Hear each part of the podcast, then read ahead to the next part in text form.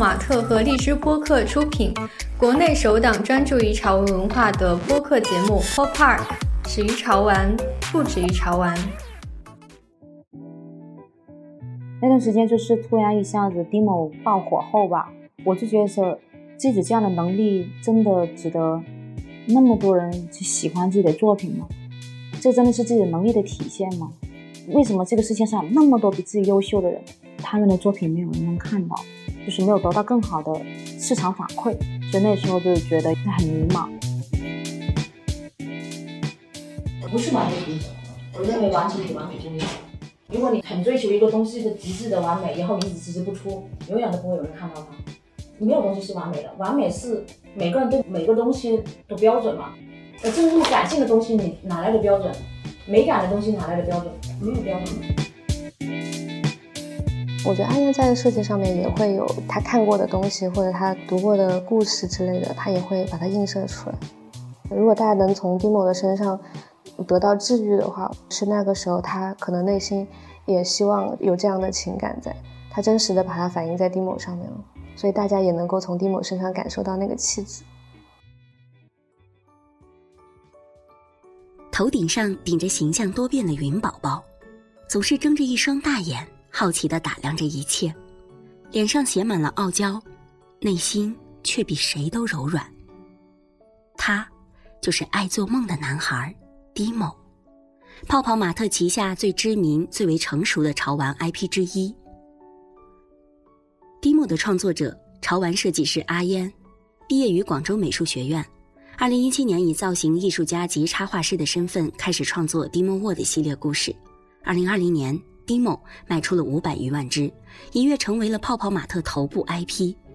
是什么原因让这么多的人爱上了 Dimo 呢？阿烟的创作背后又有怎样的故事？今天的讲述者阿烟，用他的声音带我们走进他的艺术世界。阿烟从小就喜欢画画，父母一直期望他能够成为一名出色的画家，但阴错阳差，大学期间阿烟并没有选择绘画专业，而是选择了服装设计。可相比设计，阿烟更喜欢画画，画画能够带给她快乐。于是，在毕业一年之后，他走上了和画画相关的创业之路。我觉得我是足够幸运的，我觉得我从小。家里不是特别富裕的，但是父母就一直给我非常富足的生活，一直给我提供教育的机会，然后会不停的就是给我买很多画材，然后给我报名了兴趣班，兴趣班有很多。那时候我也是特别爱画画的人，然后所以我无论是寒假、暑假或者是下课，我自己都在画，要么就在。下课之后跟老师学着画，要么就下课之后自己画，要么就寒假暑假的时候去培训班画。自己本身就很喜欢，就没有停过。我读书的时候成绩也不是特别好，但是周围的同学和老师对我都特别好。隔壁跟我一起玩的同学，下课之后有兴趣班吗？然后去学画画，他问我要不要一起，然后我当时就很好奇，然后去。然后就觉得很好玩。当时我们一开始的时候画的都是工笔画，就中国画嘛，工笔画和写意，当时都在学。当时我我们家旁边有个，呃，专门收集旧书的，哇，可开心了，就是去那里翻。它有很多连环画，也有，大部分以挂历为主了。我们主要是去收集那个挂历，还有就是去找连环画，因为那时候连环画画的也特别特别好。小时候一下课就去那里淘，不过很便宜，找爸妈要钱，然后去淘书，淘那个年历回来，我都不知道那叫啥，挂历吗？还是年历？我大学的时候读的是服装设计，所以我毕业的时候的第一份、第二份、第三份工作其实都是服装设计。我比起设计服装本身来讲，我觉得我更喜欢画画。然后因为服装设计大概就是。快速的出一个设计图，设计图就是像那个草图一样，然后你只要写好，写什么材质、面料、剪裁怎么样，大概的效果，它不需要继续深化下去。但是我个人是特别爱画画的，就热衷于画画这件事情本身。然后当时就说，那时候新出了一个行业，就是叫游戏原画设计嘛。我是不是可以尝试一下这个行业？我这个行业的话，我也是很多地方不懂，但是我是不是可以尝试一下？我当时就去尝试。我上班上了一年之后，就开始跟别人一起合伙。那时候创业并不是那么难的一件事情，就是你不去上班，在家里接稿子嘛。这不是所有的画画的人都会做的一件事情吗？大部分做游戏原画的人，这样比较简单一点嘛。每天只要画画，只对接画画的工作。我觉得这个事情有点有点逃避社会吧。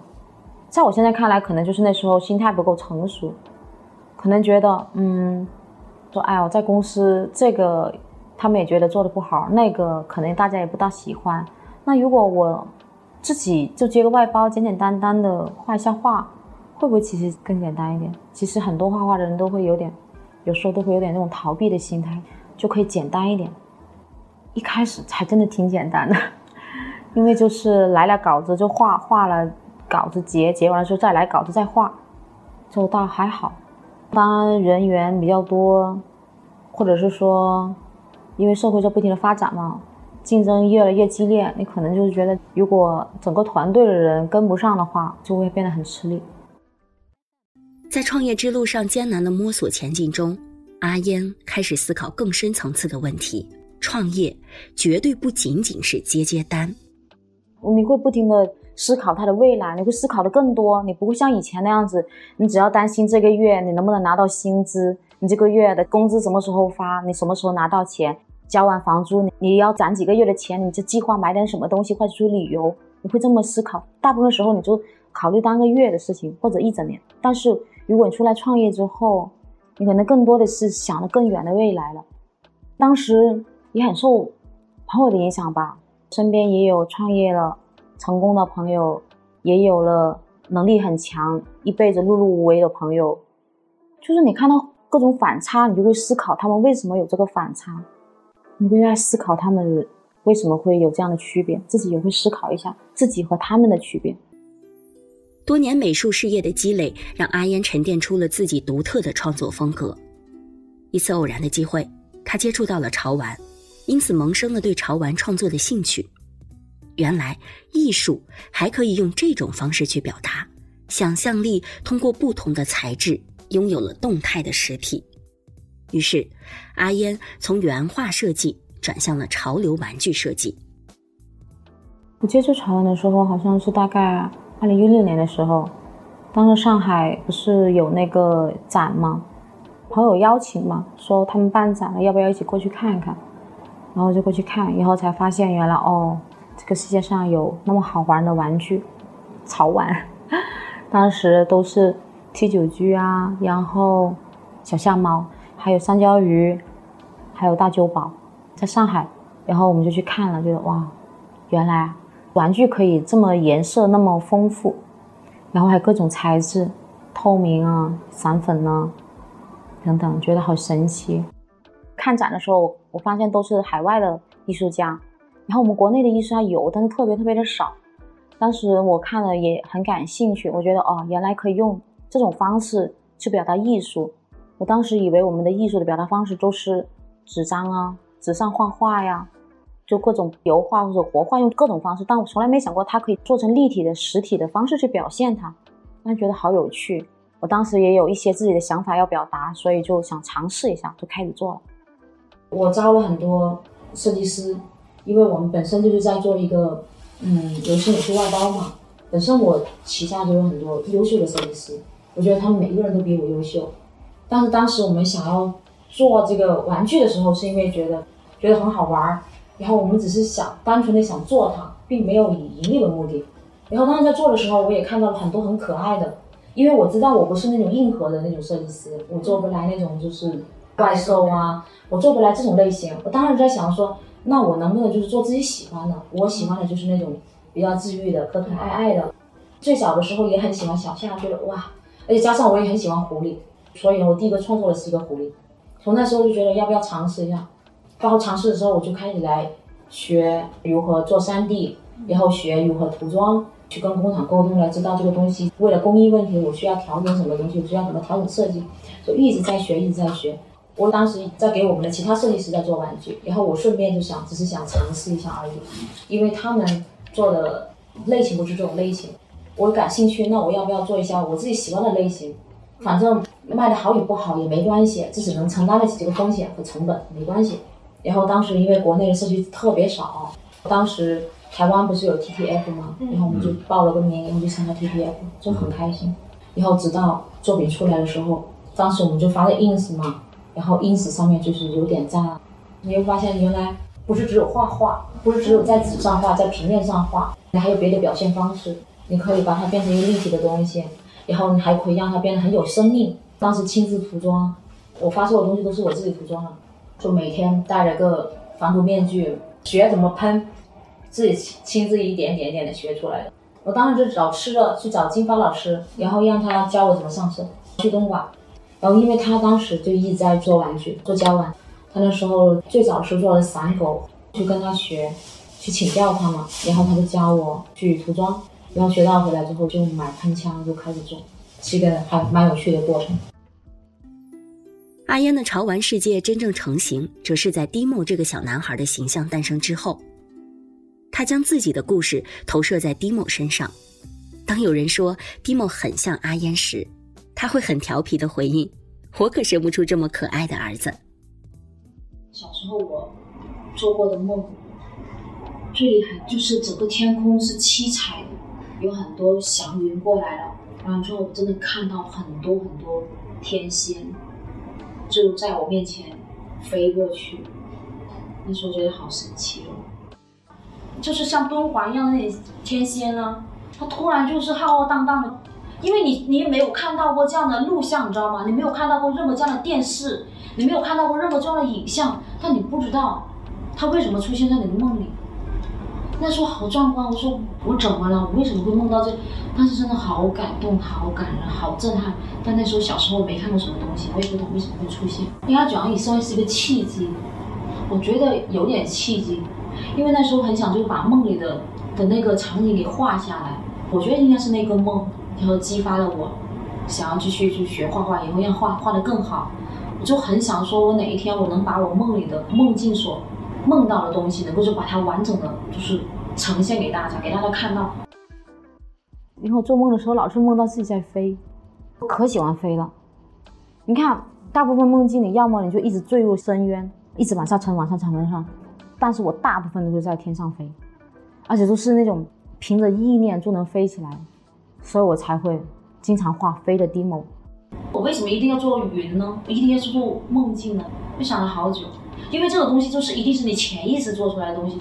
但是那个梦是我至今还记得的梦，小时候做了那么多梦都不记得，就只记得这一个梦，我一直跟随了我那么久。我每隔一段时间就会想起来，每隔一段时间就会想起来，因为你一直很想要。继续睡着的时候能够进入到那个世界，但是你再也回不去了。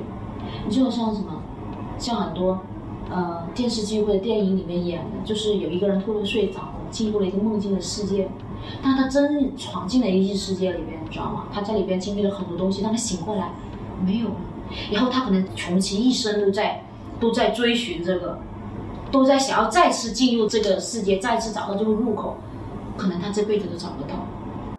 那我潜意识里，我一定很想飞翔，所以我才想着说要去学开直升机，还有滑翔，还有蹦极。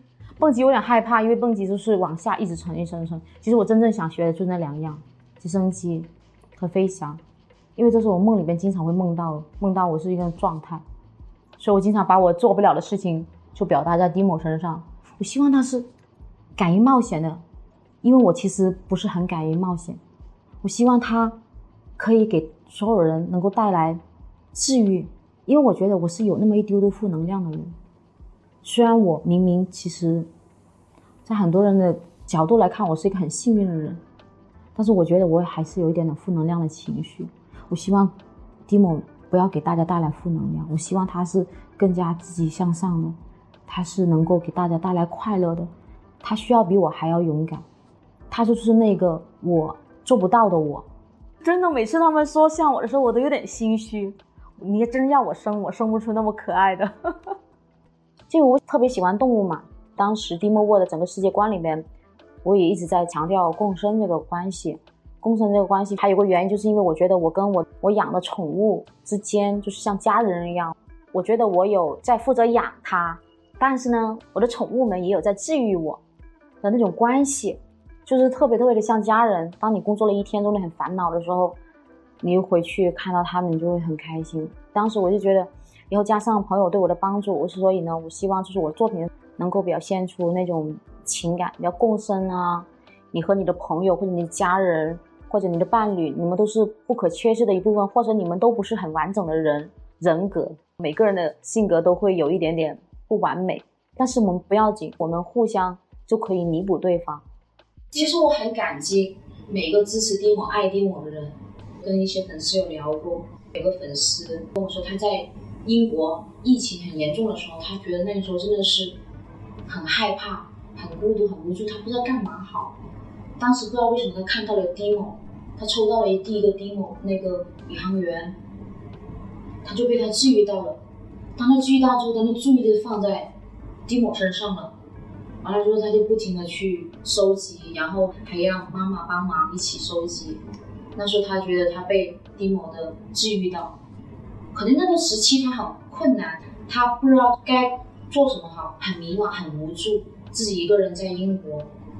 当时一下子就被丁某治愈到，真的很多粉丝在讲过，我很开心，就是丁某能让他们觉得得到爱。当我们深入聊到 Dimo 及阿嫣个人时，他告诉我们自己其实以前是一个极其自卑的人，甚至在 Dimo 大火的时候，曾一度的陷入了自我的怀疑，甚至是抑郁。好在身边的朋友给予了他很大的帮助和心理安慰。我以前是一个极度自卑的人。自卑到就是当 Demo 出来很受欢迎，那段时间就是突然一下子 Demo 爆火后吧，我就觉得自己这样的能力真的值得那么多人去喜欢自己的作品吗？这真的是自己的能力的体现吗？为什么这个世界上那么多比自己优秀的人，那么多那么多，他们的作品没有人能看到，就是没有得到更好的市场反馈，所以那时候就觉得很迷茫。我也是一个足够努力的人。我觉得一定是前期我的我的努力，然后再加上我的运气，然后促成了这件事情。你要知道，这个世界上那么多的创作者，他可能一生一生都做了很多很多的作品，他都没有结果，并不是任何人一个人都像我那么幸运。有时候我就会很感叹这个事情。之后我当时我也很纠结很纠结。我每次找朋友倾诉的时候都是这句话：我说我今天所获得的东西，真的是我应该获得的吗？哦，就是一开始的时候，他还是比较内向一点。他那时候是，嗯，因为太久在家里面独自创作，他没有获得更多的那个不同的评价，外界的评价。因为你所有的创作都来源于你自己嘛，没有说啊，我这个东西不停的有人反馈。那他突然间就得到了好多好多人对他的反馈喜爱的时候，他就有点懵，就是有点，呃，措手不及那种感觉。也不是说措手不及，有点有点无措。突然间有很多人对你表达很强烈、很热烈的喜欢的时候，他就是有点懵了。那个时候，其实他他是一个很专注的人，之前就是一直很认真的在创作自己的东西。我觉得他的低谷比较多是在会自我怀疑吧。我就会带他去多认识一些人，带他听一下各种不同的声音，这样他就是有更多的信息反馈之后，他就更方便他做出对自己的判断。其实他的问题就是在于说，他不知道自己是一个什么样的人，所以他会对自己有比较低的评价。但是，就是你给他更多的信息之后，他就慢慢的建立起来，就是对自己正确的认识。我觉得最开心的时候应该是拿到样品的时候吧，就是做出来大娃，他可能画了设计稿，然后模型也做好了之后，但是是真的就是样品到手上拿到实物了之后，他说，他就会抱说，哦哟，好可爱哦，你怎么这么可爱？这样子抱着。等于是拿到实物之后，他自己也会就是有那个情感在那里，看到一个可爱的，就说哇，我儿子怎么这么可爱？是这样的，他喜欢这些可爱的东西，那个形象就是捧在手里面的实感是不一样。我跟他之前也聊过嘛，就是我们会觉得说，画平面的东西做创作，可能跟你拿到实物的感受是很不一样的。Hanna，就跟 Hanna 一起合作嘛，他是一个。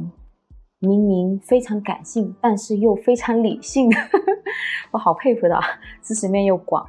他会经常就是不停的引导我去认可自己。他说：“要承认自己，要多点接受自己，对自己宽容一些。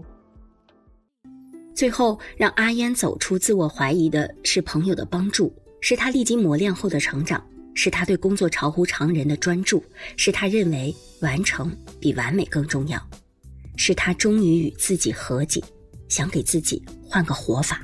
在艺术创作的时候，我是属于一个就是很自我的人，我认为完成比完美重要。如果你很追求一个东西的极致的完美，然后你一直迟迟不出，永远都不会有人看到它。没有东西是完美的，完美是每个人对每个东西的标准嘛。呃，这么感性的东西，你哪来的标准？美感的东西哪来的标准？没有标准的，是只会有时候会获得不好的反馈，那那也是一种反馈，那也是一种情绪的反馈。你做的东西不需要说每个人都喜欢，不需要百分百人都认可你，都认同你。但是，只需要百分之一的人认同你，你会不会感觉到有一样的想法的？这个就很重要。但是我真的很相信，只要你够努力，你花一年时间画不好，你花十年时间你总能画得好吧？你花一百年总能画好。我画到我成了一个老太太，我肯定就能画得很好了，这是必然的。觉得创作是件很孤独的事情。我创作的时候半夜三更，我需要没有任何人的骚扰，我手机也不会响，不会有人催我审稿，不会有人催给反馈。也不会有人催你交稿，我想画什么就画什么，我就不停的在想，有时候在睡觉前，好久没画画，我就想画点什么呢？画点有趣的东西吧，我就开始画起来，画起来之后啊，突然很感动，说哎自己好了不起啊，以后就跑去所有的伙伴面前说，你说我是不是很牛逼？我真的这么干过啊，你说我是不是很了不起？我说是是是是是是，他说真的，他们经常被我逼问的，哇天哪，我就是个天才，对不对？对。真的，我们经常上演这种戏剧性的表演啊！天哪，他们都已经腻了。我说哇，我一定是个天才，要不然我怎么创作出来？太厉害了！我经常干这事儿，因为我需要这样子 去自我肯定一下，因为我真的是很容易否定自己的人，因为他们也不会特意的表达，因为你如果他们突然这么讲，你会觉得啊，他会不会是是不是在安慰你啊，或者奉承你啊？这很假嘛。当我强迫他们夸奖我的时候。哎，好开心哦！以前我是一个没有周六日的人，现在我努力的让自己要成为一个有周六日的人。但我觉得人的一生，如果你每天都在不停的忙碌，就是没有完全没有休息时间，也行吧，因为毕竟那样过也过了十年了。他就觉得说，是不是可以换一个活法？其实我觉得大家不是周一到周日都在工作也能活下去，自己为什么要要不尝试给自己一点时间去吃喝玩乐呢？所以以前是一个完完全全不考虑吃喝玩乐的人，现在就是一个周末了一定会让自己出去去周围逛一逛也好，看上海有什么展也好，有什么很好的网红店打打卡也行。阿烟说，画画与生活领悟有关，与人生经历有关。我想，阿烟想换个活法，是为了更长久的保持创作状态，寻找新的创作灵感吧。当我们提及是否会担心有一天 Dimo 不火了，阿烟却表现得很淡定，时刻都在准备着。我就觉得还好，就所有的产品、所有的 IP、所有的事，本来就会有起起落落、起起落落。你不能只会往上走。我的心态挺平和的，其实我就要想着说，只要我在不停的作品的输出，不停的去把我想要的东西表达出来，不停的创作它。我觉得突然不火了之后，我可能有天会让它再火起来。我是认为，就是因为人的一生那么长，你可以一直在成长，一直在成长。可能今天未必你能成为你想要的那个人，想要画画画的有多好，比如说某方面专业度有多高，是吧？但是你最起码，你如果想要变成一个这样的人，你最起码你要去付出嘛，去努力嘛。就像其实我在做 demo，我在做这个作品的时候，我一直在想这个事情。现在他的状态并不是十年后我的状态。我并不认为，如果我今天是做到这种程度，我十年后还是这样的程度。